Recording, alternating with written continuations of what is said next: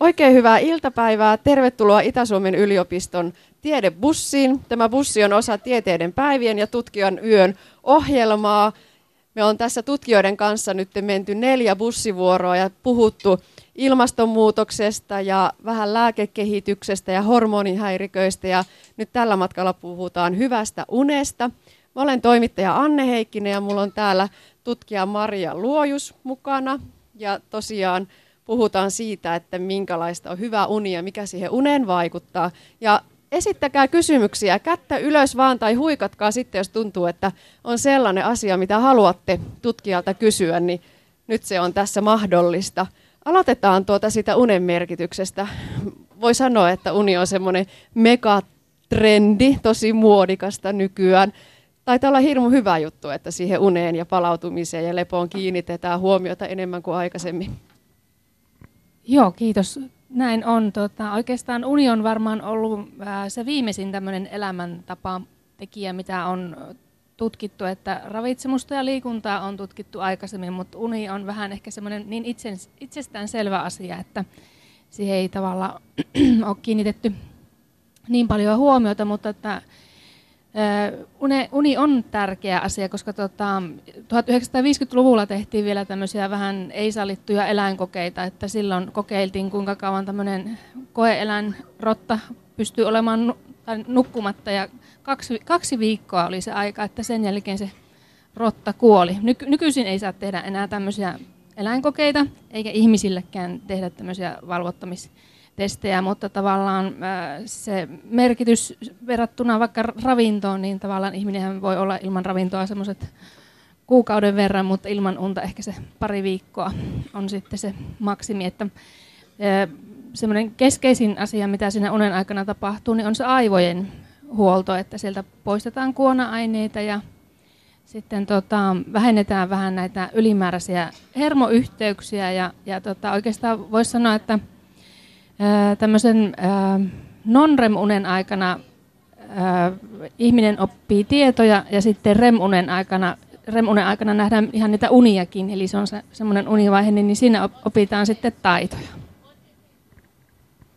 No moni meistä tietää ihmisen, joka sanoo, että mä en unta tarvitse, että mä nukun neljä tuntia yössä ja pärjään ihan hyvin.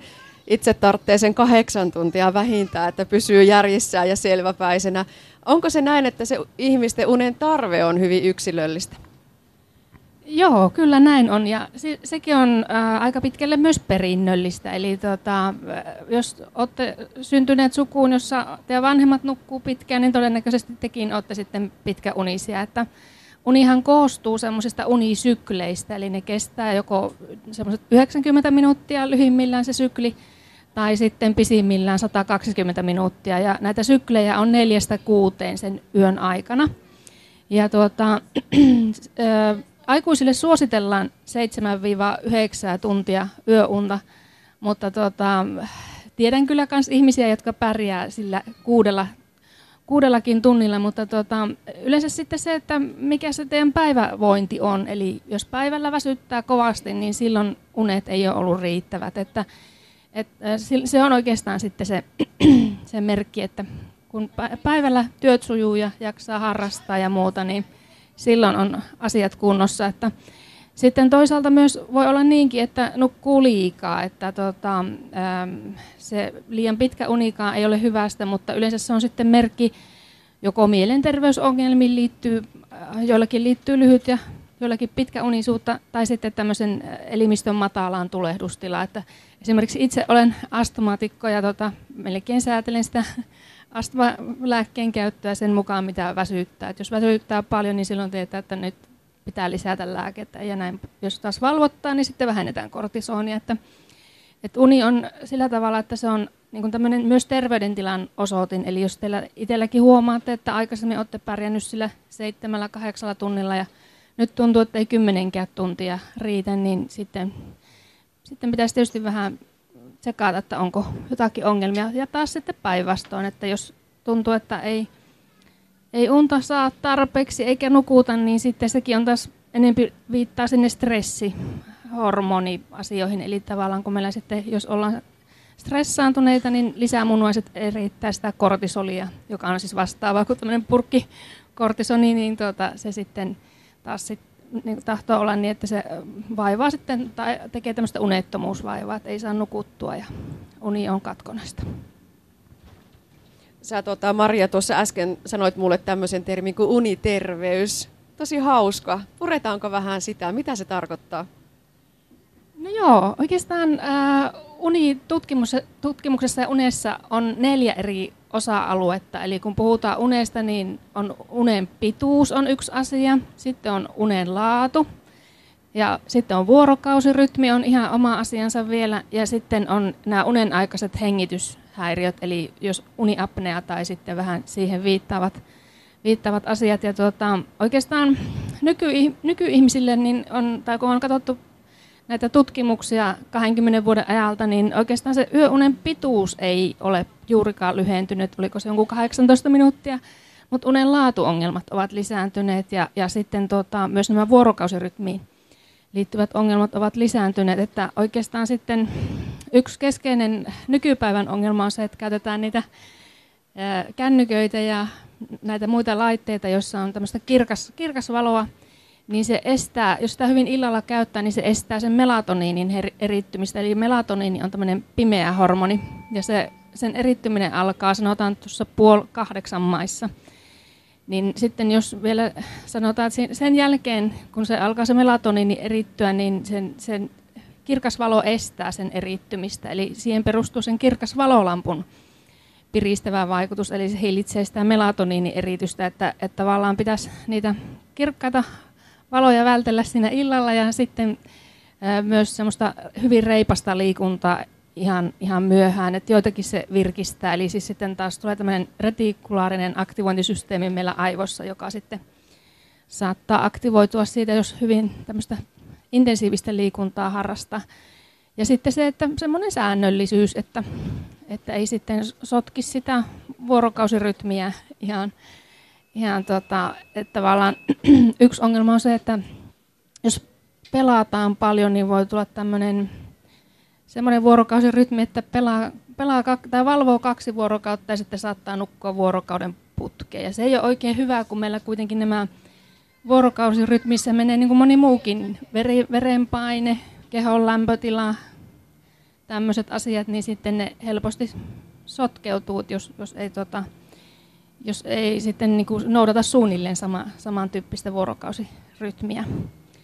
Ja sitten oikeastaan vielä uniterveyteen se, että ravitsemus on yksi, yksi asia, että tota, illalla pitäisi se iltapala syödä, että sitten nukuttaisiin paremmin, mutta välttää semmoisia ras, rasvasia ruokia. Että, ja tietysti kaikki tietää kahvin ja kofeiinin vaikutuksen, että mutta hiilihydraattipitoinen, eli joku leipä esimerkiksi iltapalaksi on oikein, oikein suositeltavaa, että se nukuttaa sitten paremmin.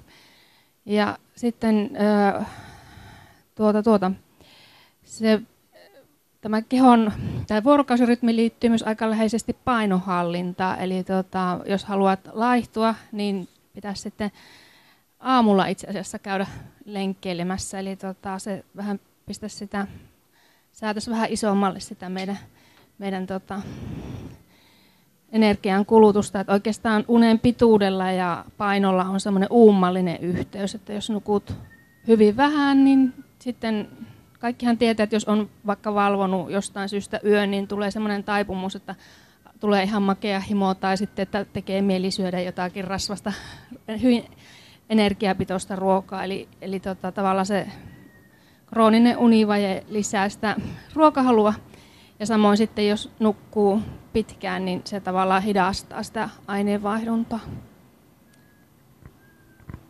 No entä sitten unihäiriöt, uniongelmat? Monella on sellaisia kausia, että nukkuu huonosti.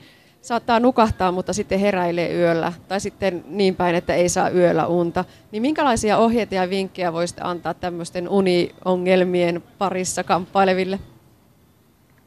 Joo, tota, sen verran sanon ihan sitä unettomuuden, unettomuuden diagnoosista. Eli tota, yleensä se, jos on unettomuutta ja oikeastaan unettomuuden oireet, siihen kuuluu neljä eri oiretta. Eli jos ei saa illalla unta, eli on vaikeuksia nukahtaa, tai sitten heräilee öisin, eli ei tota, saa unen päästä kiinni keskellä yötä, kun herää, ja sitten liian aikaisin, jos herää aamulla, eli tavallaan herää paljon aikaisemmin kuin on se normaali rytmi. Ja sitten päiväväsymys, eli oikeastaan sitä päiväväsymystä niin kun katsotaan, että tavallaan, että miten, miten paljon se haittaa. Ja sitten oikeastaan vielä semmoinen, mikä niin erottaa tai tämmöinen lainausmerkissä kliininen, eli tekee niin kuin siitä vähän niin kuin patologisemman siitä unettomuudesta, niin on se, että jos on se tosi paha unettomuus, niin ihminen ei pysty nukkumaan, vaikka annettaisiin tilaisuus nukkua, niin silloin, silloin siinä alkaa olla vähän siinä unen säätelyssäkin vähän ongelmia. Mutta tuota, mm, silloin kannattaa huolestua, jos ne oireet on vakavia ja, ja jatkuu pitkään, eli tosissaan se kolme kuukautta on se, se, että jos niin kauan jatkuu, niin silloin kyllä kannattaisi käydä jo lääkärissä, että sitten pitäisi katsoa niitä taustatekijöitä ja muita, mutta sitten yksi, mitä oikeastaan työ, siis tavallaan, että liittyykö joku sairaus tai joku tämmöinen henkinen mieliala-asia siihen unettomuuden taustalle.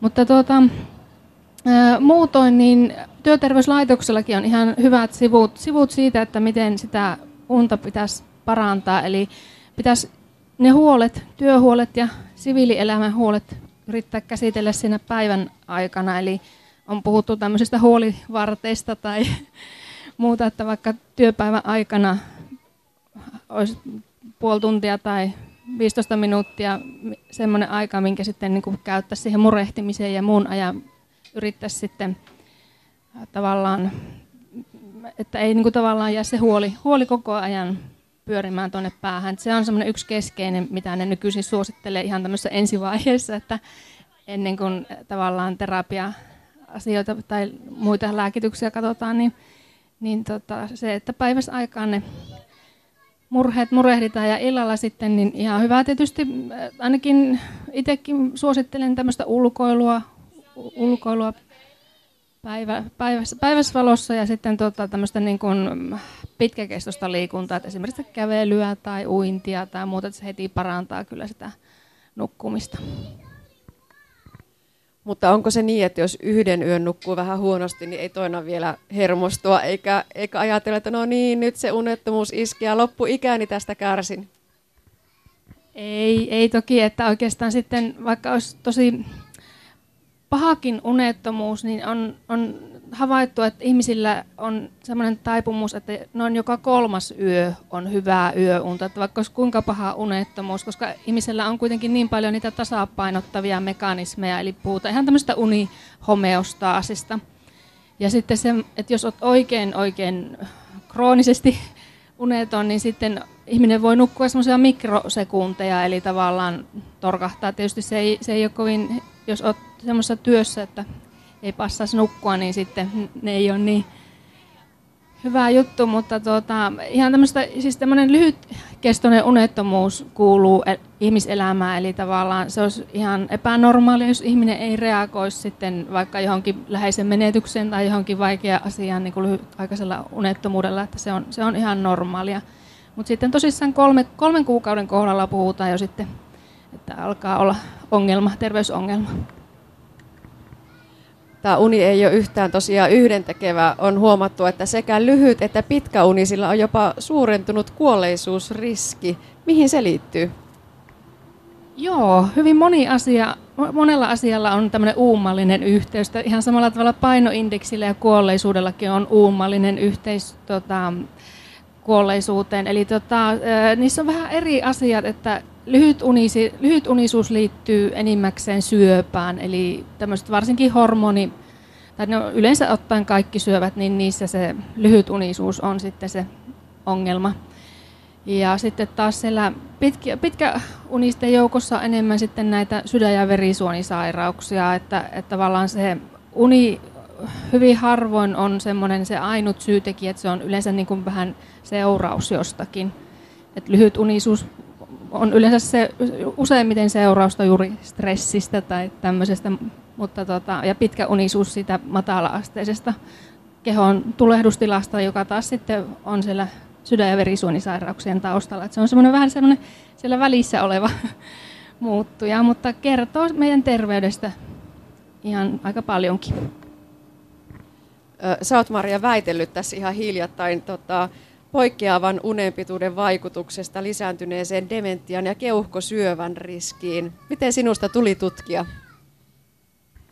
No tuota, tässä kun on näitä lapsukaisiakin tällä bussissa mukana, niin tuota, kaikki äidit varmaan tietää, että mitä se on se pikkulapsivaihe. Että mulla on ihan tämmöinen normaali lapsukainen, mutta hän valvotti puolitoista vuotta minua hyvin, hyvin tehokkaasti. Tuota, ja tuota, sitten oikeastaan minun piti opetella nukkumaan. Että mulla oli varmaan sitten jo niin että herä, heräsin hyvin, että ihan semmoinen niin unettomuus, mutta sitten piti opetella nukkumaan uudestaan. Mutta kyllä on huomannut, että tavallaan se semmoinen herkkä unisuus jää, että kyllä sitä herää, herää sitten. Ja tavallaan oikeastaan siitä sitten, kun mä en, en oikeastaan muista mitään sitä puolentoista vuoden pätkästä, että ihan aika lailla sumussa mentiin. Ja tota, kuten tuossa aiemmin mainitsin, niin unella on yksi tärkeä tehtävä, että se puhdistaa niitä aivoja, eli sieltä puhdistetaan pois semmoisia esimerkiksi amyloid beta-proteiinia, jonka kertyminen on sitten Alzheimerin taudin taustalla, eli tavallaan sitä on vähän verrattu niin, että jos nukkuu huonosti, niin se on vähän kuin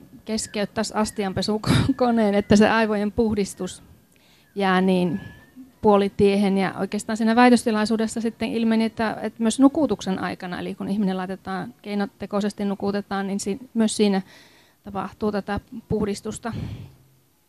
Et se, ja sitten oikeastaan Alzheimerin taudissa on se vähän semmoinen, että yleensä dementoivissa sairauksissa, että on, on todettu, että ensin olisi masennusvaihe ja sitten alkaa kehittyä nämä dementoivat sairaukset, mutta nyt voi olla jopa niin, että ensin olisi unihäiriötä ja sitten masennusta ja sitten, että se olisi se, se, siinä se tavallaan se prosessi. Ja oikeastaan eri dementioihin liittyy erityyppisiä unihäiriöitä. Että Alzheimerin taudissa niin tahto se vuorokausirytmi on sellainen, että se menee helposti sekaisin, että ihmiset kukkuu yöt ja nukkuu päivät, että se on, se on hyvin tyypillistä.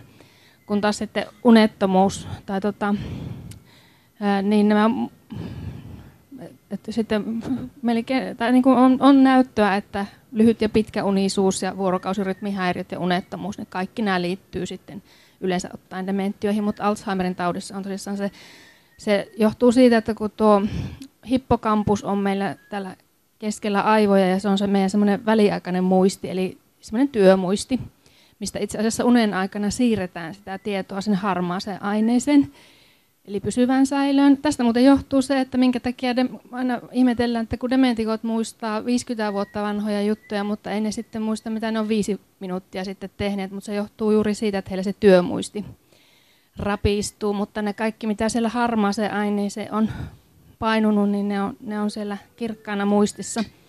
Ja se hippokampuksen rapistuminen sitten vaikuttaa siihen vuorokausirytmiin säätelykeskukseen, eli meillä on tuolla käpylisäkkeessä semmoinen hypotalamus, joka sitten tota, muun muassa sitä melatoniini erityisesti. Et melatoniinihan on semmoinen, että jos meiltä, meiltä niin ruvettaisiin mittaamaan sitä melatoniini eritystä, eli sitten siinä vaiheessa kun se, oh, jaha, täällä taitaa ruuhka, niin tota, siinä vaiheessa kun melatoniinin pitoisuus on meillä veressä yli 10 pikogrammaa per litra, niin silloin katsotaan, että se on se melatoniinin eritys on niin kuin päällä, niin se, se, se, kun on ylittää sen 10 pikogrammaa, niin siitä tasan kuusi tuntia niin on meillä se yöunen keskipiste, että meiltä voitaisiin kaikilta mitata se ihan näin, niin kuin, se on ihan, ihan tämmöinen markkeri, hyvin luotettava vuorokausirytmien markkeri, sen takia niin kuin se on, säännöllisyys on tärkeää siinä elämässä, että sitten ei,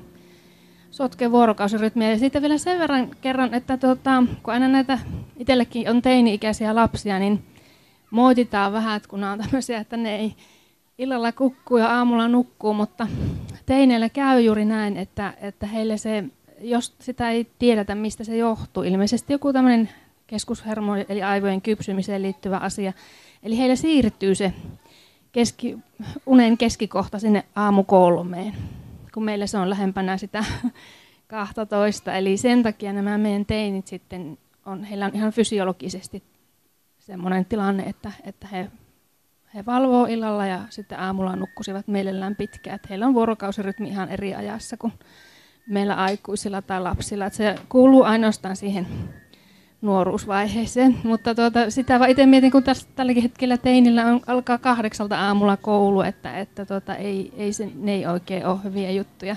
Sitten nämä kasi aamut. Huono yhtälö on se. Kohta hurautetaan tästä yliopiston ohi, niin voitaisiin puhua siitä tutkimuksen tekemisestä. Miten unta tutkitaan, minkälaisten menetelmien avulla? Joo, hyvä kysymys. Tuota, äh, oikeastaan jos äh, aletaan selvittämään, että onko ihmisellä unihäiriöitä, niin unipäiväkirja on yksi asia. Ihan sen takia, että sitä uni, kun aikaisemminkin oli puhetta, että jos vaikka on paha unettomuus, niin se menee semmoisessa rytmissä yleensä, että joka kolmas yö on hyvä. Niin sen takia sitä unipäiväkirjaa ehkä semmoinen pari viikkoa täytellään. Ja sitten on, tota, on olemassa tietysti ihan unitutkimuslaboratorioita, eli tota, jos vaikka sitä uniapneaa epäillään, niin sitten pitäisi se yö pötkötellä siellä unitutkimuslaboratoriossa ja siinä taas sitten seurataan niin kuin, ää, aivosähkökäyrää ja hapettumista ja liha, lihasten aktivoitumista. Eli katsotaan, otetaan semmoinen kunnon, eli polysomnografia, jossa näkyy sitten moni, moni asia ja sit, sillä voidaan diagnosoida sitten tämä uniapnea tarvittaessa. Mutta sitten niitä on nyt jalostettu näitä unitutkimuslaboratorio-laitteita myös kotikäyttöön, koska sitten jos se uni on huonoa, niin ei, ei monikaan sitten saa unta siellä laboratoriossa, että sitten on myös kotikäyttöisiä laitteita, että, että tota, sitten Yleensä katsotaan, että uniapnea on, se on tämmöinen meidän aika yleinen sairaus, tai se vähän riippuu siitä, että nyt sen diagnosointi, eli sen, se on sen diagnosointiraja on pistetty vähän alaspäin, niin senkin takia niitä tulee enemmän näitä uniapnea-tapauksia. Mutta jos mä siitä ihan lyhyesti kerron, niin tota, uniapnea on, sen taustalla on se, että tai se diagnoosikriteerit on se, että tulee tämmöisiä ää, tunnissa hengityskatkoksia tai se hapetustaso menee alaspäin, eli tavallaan henki ei kulje. Ja tuota, siitä johtuen sitten ihminen ei paivu siihen syvään uneen. Eli se, jos tunnissakin on, no se, sanotaan, että se, jos on vakava uniapnea, niin voi olla yli 30kin katkosta, niin silloin kyllä ymmärtää, että se ihminen ei vaivu ollenkaan syvään uneen. Ja yleensähän nämä ihmiset saattaa nukahtaa sitten ihan minne tahansa päiväsaikaan, että, että tuota voi nojatuoli ihan helposti nukahtaa tai näin poispäin. Ja tuota, uniapnea, se, mä kysyin tuolta, meillä on täällä tämä Henri Tuomilehti on oikeastaan uniapnea-spesialisti ja kysyin häneltä, että mikä se olisi se tämmöinen vallitsevuus että montako prosenttia, niin kyllähän sanoo, että kun se on yleensä tämmöisten keski-ikäisten miesten ongelma, niin sanoo, että noin 10 prosenttiakin saattaa olla näistä keski-ikäisistä miehistä, mutta sanoo, että joku 5 prosenttia on tämmöinen että aika lailla alidiagnosoitu vaiva, koska taas tavallaan se ihminen ei, ei itse välttämättä huomaa, eikä, ja jos ei se sitten vierustoveri ole maininnut, että sinulla on hengityskatkoksia, niin, niin tavallaan siitä ei sitten tiedä. Et, et siinäkin se sama kultainen sääntö, että jos tuntuu, että päivällä nukahtelee sinne tänne, niin se uniapnea-mahdollisuus täytyy kyllä aina sitten sulkea pois.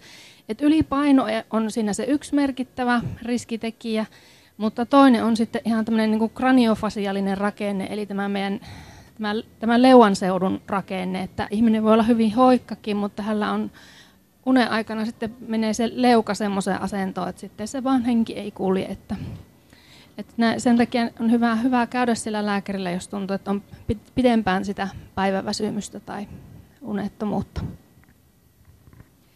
Tosiaan tässä huristellaan Itä-Suomen yliopiston tiedebussilla. Vielä hetki meillä on yhteistä aikaa. Nyt on hyvä aika kysyä, jos haluaa Marjalta kysyä jotakin hyvään uneen liittyvää asiaa. Ihan loppuun Maria, mitä sulla tutkijan kammiossa tai työpöydällä tähän uneen liittyen on just nyt menossa? Mikä on unitutkimuksessa sellaista tällä hetkellä päällimmäisenä olevaa? No joo, eli minä tein väitöskirjani tämmöisestä keski-ikäisestä miehistä, mutta nyt minä olen siirtynyt lasten puolelle, eli nyt on tutkimuspöydällä lasten aineisto, eli lasten liikunta- ja ravitsemustutkimuksesta, niin siinä oli kysytty myös uniasioita ja mitattu sitten myös semmoisella Actigraph muuttujalla tai tämmöisellä mittarilla.